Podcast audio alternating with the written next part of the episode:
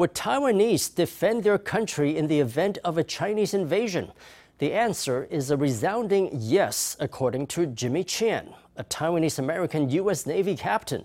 In an interview on Saturday, he shared his findings from interviewing 100 Taiwanese people at public venues.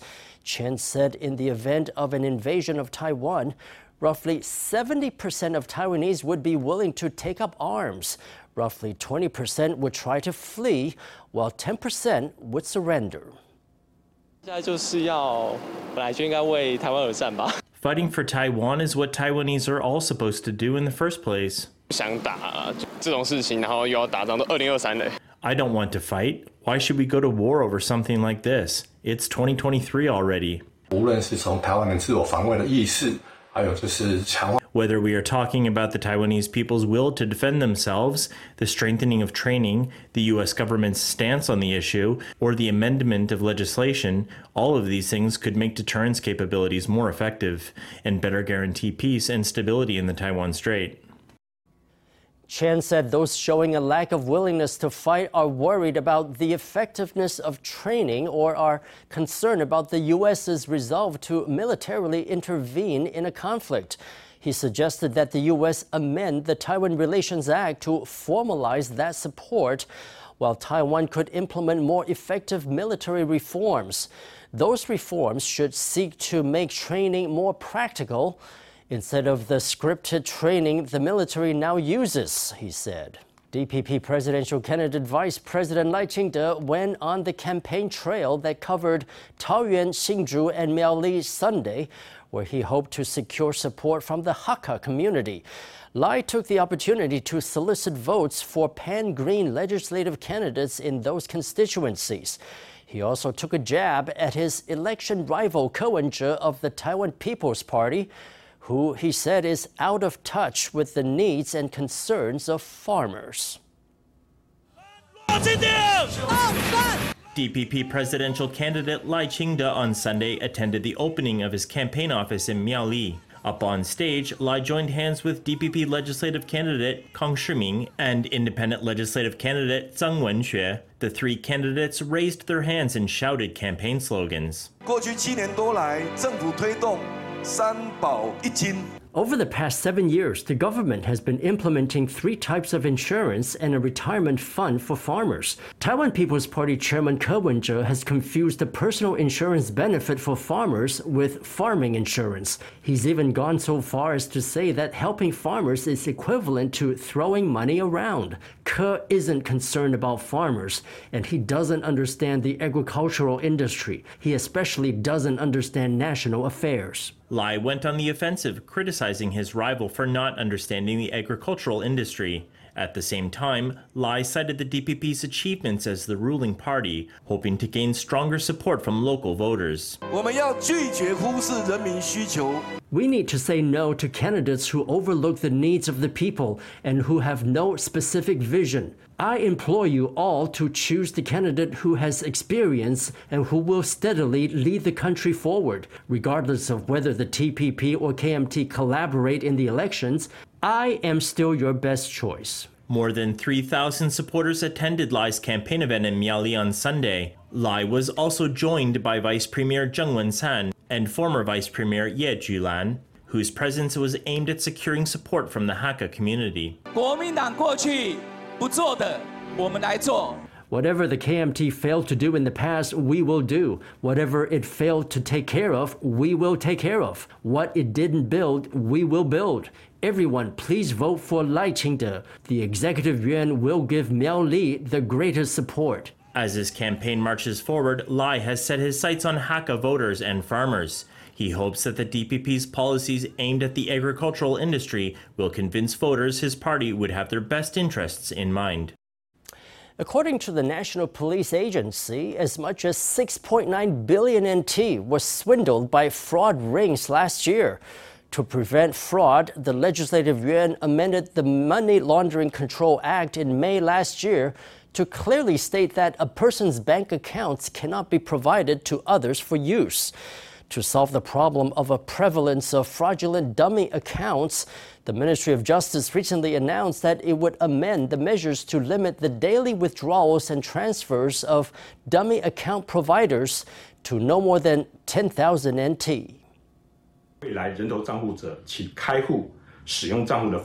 In the future, dummy account holders will be restricted in how they can open and use an account, as well as their daily withdrawal and transfer amounts.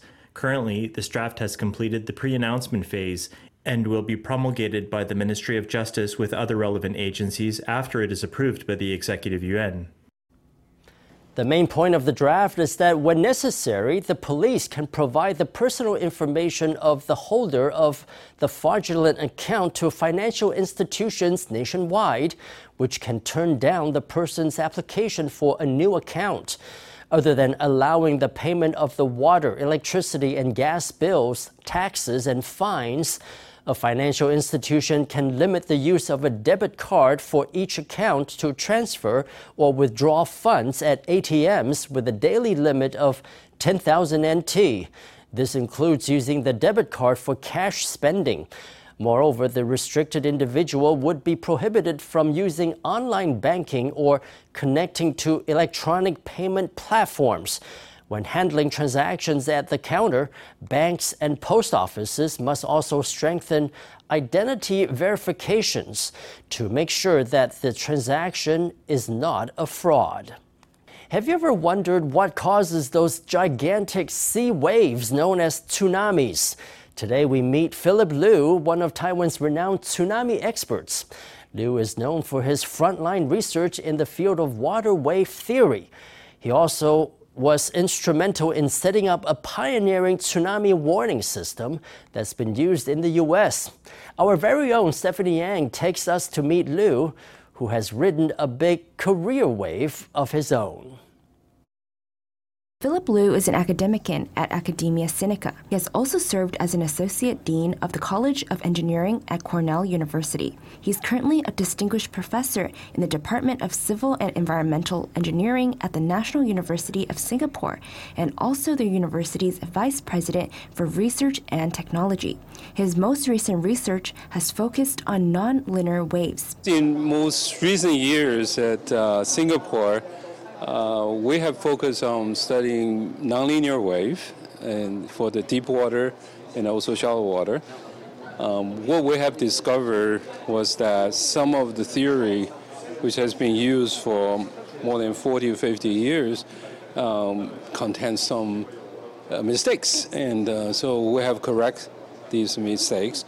I think the new results will have a very long-term uh, Uh, impacts in the engineering application, in ocean engineering especially. After graduating with a Bachelor of Science degree focusing on civil engineering at National Taiwan University in 1968, Liu studied at Massachusetts Institute of Technology. He received a Master of Science degree in Civil Engineering in 1971 and a doctorate in science in 1974. Liu is a frontline researcher in the fields of tsunami dynamics, water wave theory, wave breaking process, sediment transport, and the interaction of waves with structures. He pioneered the development of a unified mathematical model for wave behavior, along with a tsunami monitoring and warning system. The tsunami model we developed over years uh, can be used to simulate the tsunami wave propagation from the ocean, uh, throughout the ocean, and all the way to the coastal regions, so that you can estimate the inundations, uh, flooding area by the, by the tsunami. And also, the, this type of model can be used in the tsunami forecasting um, uh, process and to estimate when the tsunami is going to arrive at certain locations when the tsunami occurs. The model has been actually uh, used by the uh, uh, forecasting system used in the United States uh, for for the routine sort of uh, estimation how when how much how large the tsunami will actually arrive in, in certain areas. In the wake of Japan's Fukushima Daiichi nuclear disaster, his team visited Japan to conduct field research. The research was not only instrumental for Japan, but also significant for Taiwan in evaluating safety conditions. uh, we went to the survey, to do the survey after the tsunami, a week after the tsunami, to look at the inundation areas caused by the tsunami and also try to understand the situation with the nuclear power plant. And uh, that is important information um, for, for us, for Taiwan, actually, to say, to evaluate the safety, uh, safety conditions in the nuclear plant in Taiwan. Over the course of his career, he has received many academic awards. He has trained nearly 30 PhD graduates who are now prominent professors and researchers. Well, one of my students, uh, Dr. Zhuoren Wu, actually is the one has been using similar kind of a model we developed and helping uh, Taiwanese governments to uh, assess, assess the tsunami hazards and also, I believe he has used a similar model uh, to look at the uh, uh, safety issues in terms of uh, uh, nuclear power plants on, on, the, on the different locations in Taiwan. Liu says tsunamis are not only generated by earthquakes, but also by landslides. He hopes to conduct further research on landslide generated tsunamis in the future. The tsunami can be generated by earthquake and also by um, landslide and also even volcano eruptions. I think most of the work have been focused on the earthquake generated tsunami, um, but the modeling capability for estimating the tsunami generated by landslide is still not very, very uh, strong or very well well done. I think in the future, in the next year, next few years, uh, probably the focus will be on really trying to model uh, the uh, landslide generated tsunamis. Yeah.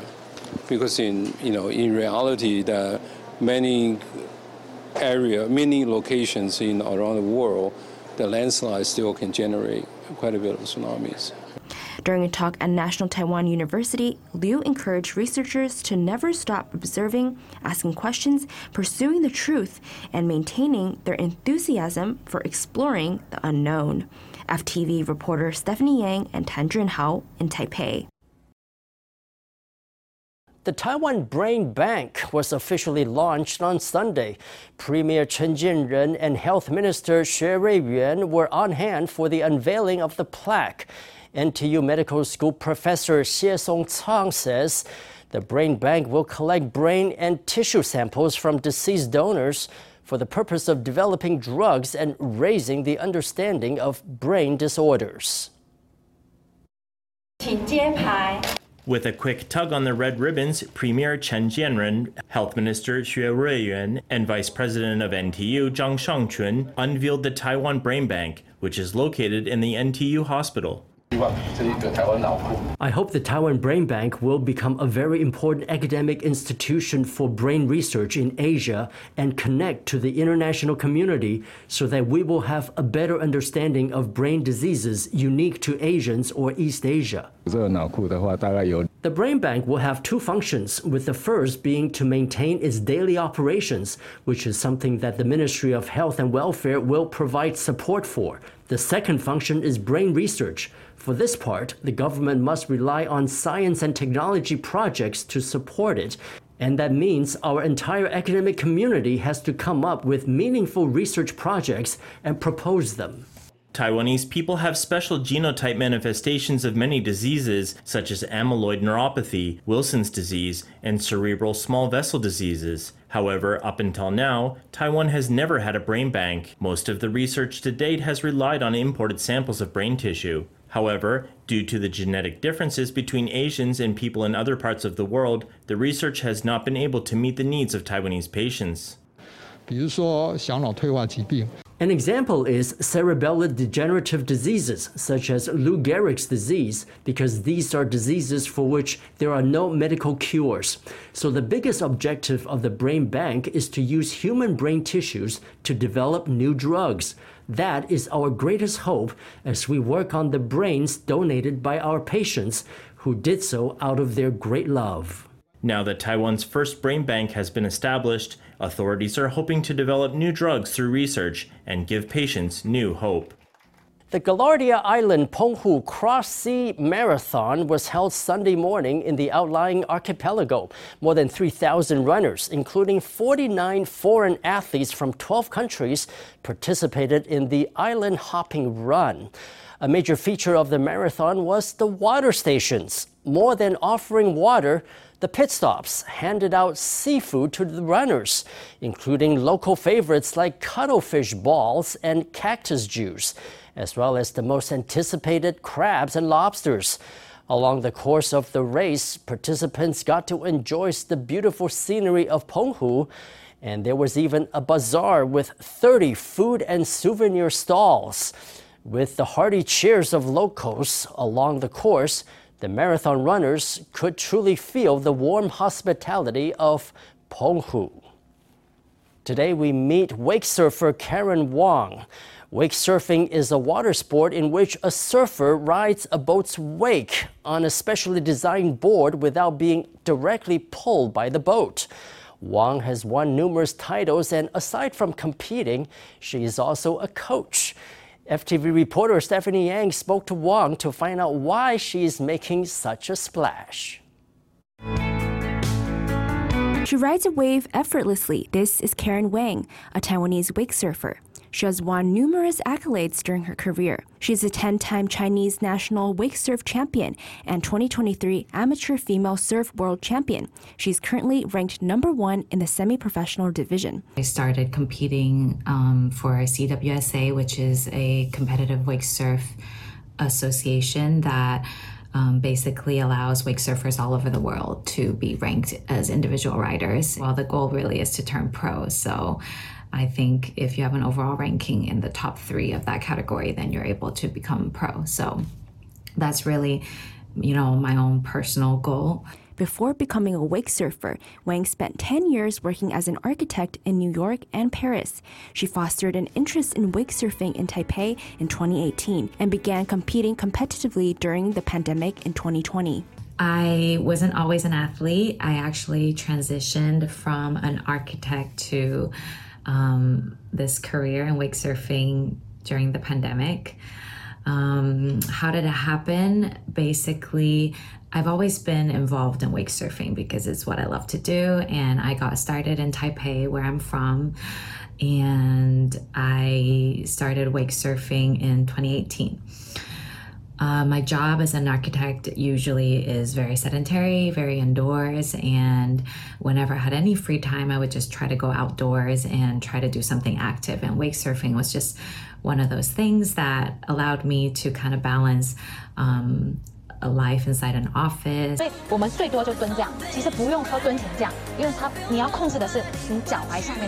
Other than competing, she has also worked as a consultant to the largest wake surfing school in the world in China.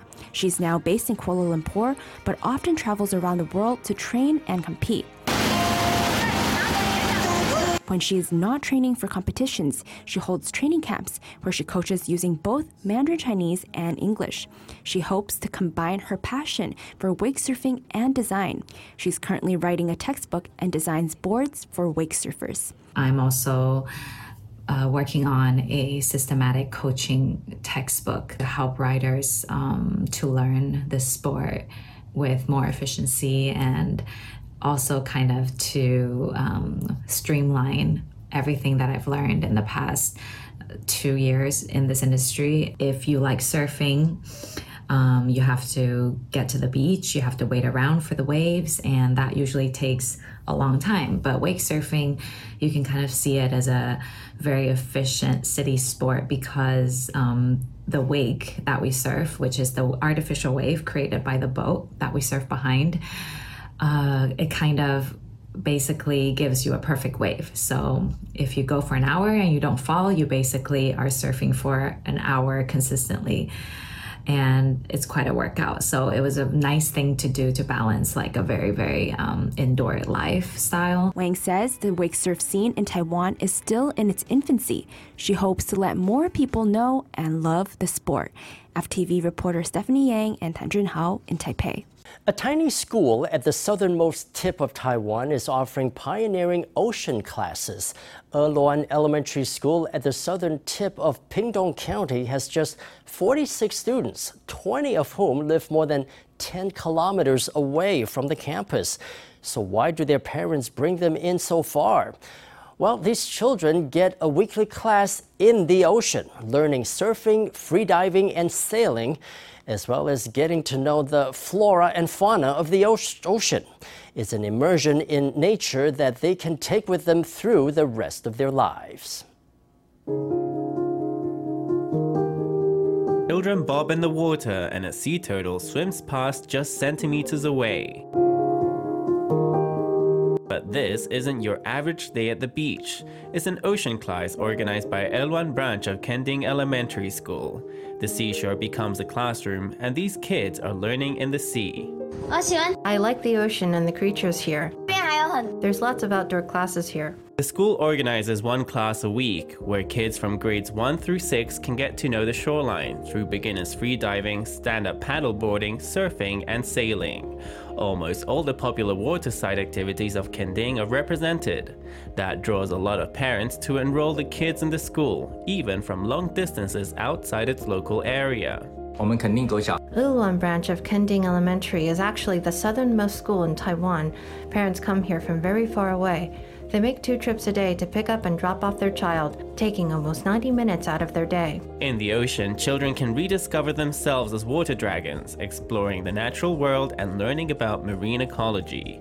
The school hopes these ocean experiences can be expanded to other regions, so children across Taiwan can learn direct from the sea.